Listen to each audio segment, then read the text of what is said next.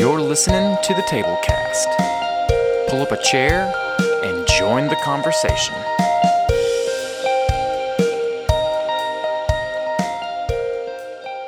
Hey everybody, welcome back to The Tablecast. It's Preston Cox, and I am back with my friend, Mister Paul Partlow. What's up, Paul? What's up? Hey, so we're going to get going again on a topic about hospitality, Paul. Uh, last week we... We shared a message uh, that I had prepared for one of our little uh, community things that we did um, about Genesis eighteen, and we just kind of wanted to come back to that again. Uh, I mean, we really only got out of what, like the first two verses in that sermon because there was so much to unpack. Uh, so maybe let's take another look at that. I know you have some thoughts that you want to go through, um, and maybe we can go by, uh, kind of do like a theological, exegetical study of this as best we can. Yeah, no, that sounds good, because I know that you read the verse last podcast, so if you if you guys listening want to check that out, yeah. Go ahead and go to the last podcast, but we're just going to go verse by verse and just chat a little bit about some of the things that uh, we see in this uh, passage. Yeah, that sounds fun. Let's do that. All right, so Genesis eighteen, um, if you have your Bibles, you can take those out. If you're driving, do not take your Bibles out, all right? Stay focused on the road. If you're driving, we hope you have your Bible memorized. Yeah, that's right, that's right. Go ahead and memorize this passage. Uh, yeah. Uh, Genesis eighteen, it says, "The Lord appeared to Abraham uh, near the great trees of Mamre while he was sitting at the entrance to his tent in the heat of the day." And mm. and when I saw that, it said, you know, he said the Lord appeared to Abraham. He was able to to recognize God's presence. He was able to recognize and and see God in uh, where he was at. And and it reminded me of this quote from Mother Teresa. She says this. She says, "I see Jesus in every human being. I say to myself, this is hungry Jesus. I must feed him. This is sick Jesus. This is the one who has leprosy or gangrene. I must wash him and tend to him. I serve because I love Jesus." And I and I just think there's a principle there of we must see Jesus in everything we do. We must, uh, in the in the faces of the people that are around us, if we're going to be hospitable, if we're going to show radical hospitality, we must be able to see Jesus on their face. Yeah, it's a little different slant than what we talked about in last podcast. Uh, you know, from a narrative standpoint, uh, you can look at this passage and say, well, Abraham didn't know that this was God, but I think that you may be right. I think surely he knew. It's kind of like kind of like Moses with the burning bush. Like surely he knew God's presence was mm. in this thing. Like uh, he may have not made all the connections at one time, but it surely, surely he thought, well, this may be a God appointment for me, whether he knew it was actually God or not. Yeah, uh, it, it it was a God appointment, and I think we have those a lot, especially when it comes to hospitality. I tend to find that uh, those instances when God calls me to be more hospitable are not things that I typically plan. It's usually just somebody showing up, and I am expected to show them hospitality in the way that I react to them. No, absolutely. I think we, we understand sometimes that uh, it's a divine appointment after the fact. Yeah. We look back and we go, oh, so, you know, that that's what that was about. You yeah, know, that's so good. I, I just kind of see that in this verse. And then, you know, going on to verse two, it says, "Abraham looked up and saw three men standing nearby. When he saw them, he hurried from the entrance of his tent to meet them, and he bowed low hmm. to the ground." And and and as I look at that verse, I, I it's something like this. I think we should serve out of humility, um, the out of the humility of our common humanity, not out of the pride of our position. Oh I th- yeah, yeah I, th- I think a lot of times when we when we do hospitality, it's always us, um, rich, wealthier. Uh, people who have it all together in our minds, we go to the poor and the lowly, and, and we have this sense that we're better than them. Yeah. I mean, they need us kind yeah. of thing. And that's not hospitality. That's not biblical hospitality. I think biblical hospitality is is just humility that is gained from just our common humanity, knowing that, man, we're just, we're equal in God's sight. Yeah. And just because I may have a, a bigger house or a nicer car or whatever, those things don't make me better than another person. Yeah. Uh, lots of places in Scripture, many of the writers talk about, especially in the New Testament, I think about Paul and I think James as well, I could be wrong there, talk about uh, humbling ourselves before God and lifting other people up. Um, you know, and, and you see that that resonating through Scripture, and especially in the life of Jesus. Uh, he is constantly elevating those on the margins to equal or higher status than those who we would consider to be elite. Um, And so, yeah, I think that you're exactly right. I think there there comes a great deal of humility if we're doing radical hospitality in the name of Jesus. Uh, we have to be humble. We we can't operate out of pride. It doesn't no, work. No. Absolutely. It's it's this it's the road to downward mobility. It, yeah. We see that over and over in Scripture, especially in the life of Jesus. It's not about climbing the corporate ladder or getting to the point where we're better than others. It's always a road of downward mobility, taking um, the voice that, that we have, whether it's from a position of privilege mm-hmm. or power, taking that privilege and power and laying it at the foot of the cross so that other people can use that voice, other people can use that privilege, other people can use that power. And I think that's what hospitality is about. Yeah, I like that a lot. That's good. Yeah, so so moving on to uh, verse three, it says, he said, if I have found favor in your eyes, my Lord, do not pass your servant by. Let a little water be brought, and then you may uh, all wash your feet and rest upon this tree. Let me get you something to eat so that you can be refreshed, and then go to go on your way now that you have come to your servant. And and what I like about this is Abraham basically is he welcomes them with open arms. He he took the role of a servant. He he basically uh, gave them the T V remote and his favorite recliner yeah. and said, "Hey, this is yours. What I have is yours." And I just think there's this beautiful sense uh, of that. I know that that's happened in my life. I've had people do that to me. There's a there's a family that I'm thinking of right now that every time we walked into their house, they would immediately say, go get a drink from the fridge, go get a snack, here's the T V remote, here's our recliner. Yeah. You just make yourself at home. And there's something safe and secure about that. Yeah, and I think in the scripture there, isn't it, he talks about, you know, uh, my Lord is what Abraham says, and it's little little Lord, right? Like uh, lowercase Lord, not yeah. not Yahweh Lord, not the proper name, but we're talking. He is actually like submitting himself as a servant, mm-hmm. and and uh, I just get such an image of Jesus here, uh, washing the disciples' feet.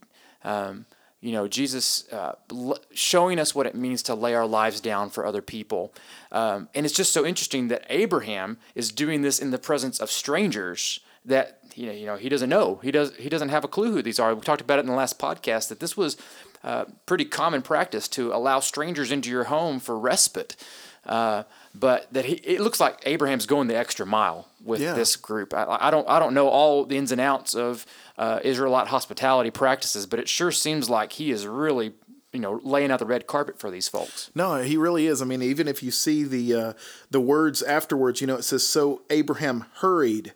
He rushed, he hurried, he ran. Yeah. I mean, you know, he ran to bake the bread. He hurried to get the the, the animal to, to kill, and to, he hurried to get the milk and put yeah. it at their feet and all these other things. And so he didn't do it with any kind of reluctancy. And I yeah. and I don't know about you sometimes, but Uh, uh, when it comes to hospitality, sometimes I'm a little reluctant. Yeah. I, I like my space. Yeah. I like my home. I, I like my time. And, and I like to guard those things uh, sometimes. Mm-hmm. But but it seemed like Abraham just uh, laid everything at their feet. And it really gives us a picture of what hospitality is about.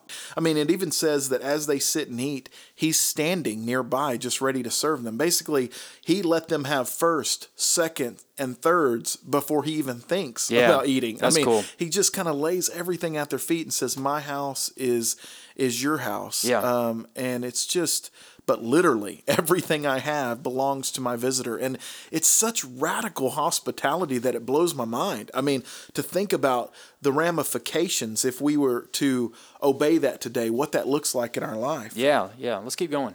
Yeah, so uh, I think it's, um, you know, it kind of takes us to this question of what does this look like today? What um, what does this passage look like in our life today? And I think there's there's three things that, that kind of come to mind as I think about this and how we can be more radically hospitable in our lives. Okay. Number one, I believe we must create more space in our life to be hospitable. I think we are running um, we are running at such an incredible pace that I don't even think we have space and room in our lives for anybody else to look at anybody else. I mm. um, and I and I heard this principle one time about um, tithing your meals, um, you know, giving that to God and and tithing uh, a part of your week to uh, the stranger or to the visitor. And yeah, I thought I like that was that. really good.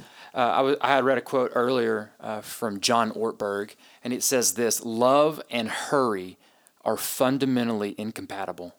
Mm. Love and hurry are fundamentally incompatible. That uh, it is nearly impossible, if not totally impossible, to love somebody and be in a hurry. Yeah. Uh, and I've we've learned that. Sarah and I have learned that so uh, like uh, tangibly this year. Uh, one of the things we tried to do was create margin in our lives, and we and we know that this is it really is kind of a, a luxury practice. We don't have kids. Uh, you have three kids, and so you're kind of all over the place. Uh, but you know, we're not running running little humans around to all these different things. But um, you know, we've really tried to challenge uh, our friends to, to look at their calendars, and uh, we were really challenged by this book called "The Best Yes" by Lisa TerKeurst uh, that came out mm-hmm. several years ago. Uh, by by choosing the things that that have the most meaning and intentionality behind them. Um, and that really opened up the doors for us to have more meaningful relationships with those people on our street um, and in our neighborhood and people at Sarah's work. Those are not total strangers. We know them. Uh, but, I mean, we also don't intimately know them as close friends. And so uh, I guess we could still classify them as the stranger or the other or whatever. Uh, but to to be able to love them well, we realized that we're going to have to slow our lives down significantly. Yeah. And that was a huge sacrifice. Yeah. Um, and uh, but when, once we hit the brakes on some things, God started bringing the people into mm. our lives, and our lives have been more rich now yeah. uh, than trying to fill our lives with all the other things that we were doing. Yeah, I think uh, I think a lot of people just kind of live life on cruise control, and they don't even evaluate their schedule. They just think this is normal, yeah. and they just kind of uh, live live life like that. And we need to, I think, uh, as Christians, define a new normal. Um, That's good. Yeah, that would help us. Um, the second thing that I was thinking of is we need to move away from our homes being an idol. Um, we need to be okay with carpet spills, spills on the carpet or things that break or, or something that happens like that, because af- after all, it's just stuff. And when you have more and more people in your home, well, you can't, uh, uh, it's just going to, things are going to get damaged. Things are going to happen, and that's okay. That's, that's what life's about. But, but also not looking at your house as an idol, but not looking at it as a castle as well of yeah, this, you know, we, this. we, we pull up the drawbridge and we, we, we lock the doors and we have our security systems and we build our big fences and we keep people out. Yeah. And it just, how can we be hospitable like that, you know, with the barbed wire fence around our our property? And that's kind of what we're communicating to the outside world. I yeah. think I think we need to be uh, allow people to to have entry points into our life. Yeah, I really like that. And that's that's been really challenging um, living in a house. This is uh, where I live. This is my first house to have, have ever lived in. Uh, I've always lived in an apartment uh, or a, you know, a duplex, and so uh, it was kind of communal living. Uh, I've never owned a garage door opener before in my life uh, yeah. until about four years ago. And uh, actually, it was really interesting. For Lent one year, I gave up my garage door opener. Uh, and so I ever I had to get out of my car to actually – I have one of those keypads, right, uh-huh, on the yeah. side of the door. And so I, I would always uh, – during the month months of Lent, I would get out and have to push my buttons to get uh, the door shut and open, stuff like that, because I wanted to be – out of the car in case a neighbor was, you know, close by. So mm, I can actually yeah. say hi um, instead of just pulling in and just give them a wave as the garage door closes down yeah, behind yeah. me. Um, you know, I, I think that you're exactly right. We, we, we're seeing a movement of people in the world around us where um, I think that we're getting more neighborly, which is good. I, right. I, and I, I think we're seeing little pockets of, of people coming up, and maybe we can talk about this in another podcast sometime, uh, little pockets of Christians, Uh, uh, these Jesus followers who really want to know their neighbors well, yeah. um, their act- actual next-door neighbors well. Um, and I, I talked about art of neighboring in the last podcast. It's, it's that principle.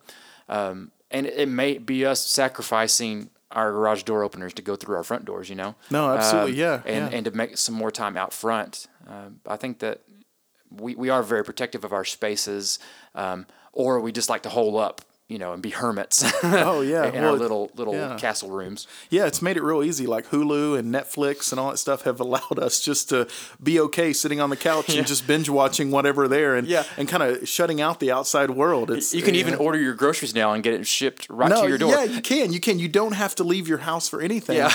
And we're so that means uh, we as Christians, we're going to have to be even more intentional to get out uh, of our homes and to really engage with others. The the last principle that I had was uh, was this is we need to lower our standards and expectations when we invite people over. And what I mean by that is Um, it seems like here in North America, when we invite someone over, we don't ask them to bring anything, and we bring out the best china, and we have the nicest meal. We cook the, the the best recipe of the week, and we try to impress people with how our house looks. I mean, our house is immaculate. We we clean from top to bottom when people come over. And if if that is your standard before you invite someone into your house, you're never going to invite someone yeah. into your house. You, yeah, exactly. You, you have to be okay with a house needs to look lived in, and that's and that's okay. And that's okay. You know, you, they need to be okay with just, this is how we live, and, and you need to be okay with that as well. Yeah.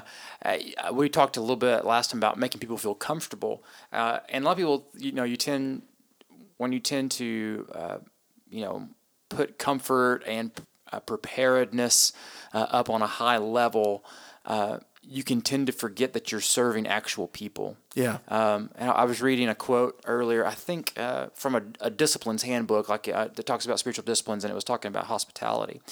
Um, and it, it just really made emphasis on don't overplan your meals and and your uh, you know your events of your party. Just focus on the people that are coming. Right. They talk about having like a leftover meal, you know, so that way you're not focused at all. No, absolutely. About, about yeah. what the meal is. You're like, hey, just bring whatever's in your fridge. If, whatever yeah. you made this last week, uh, bring it on over to the house and we'll eat. uh, and we just want to be together.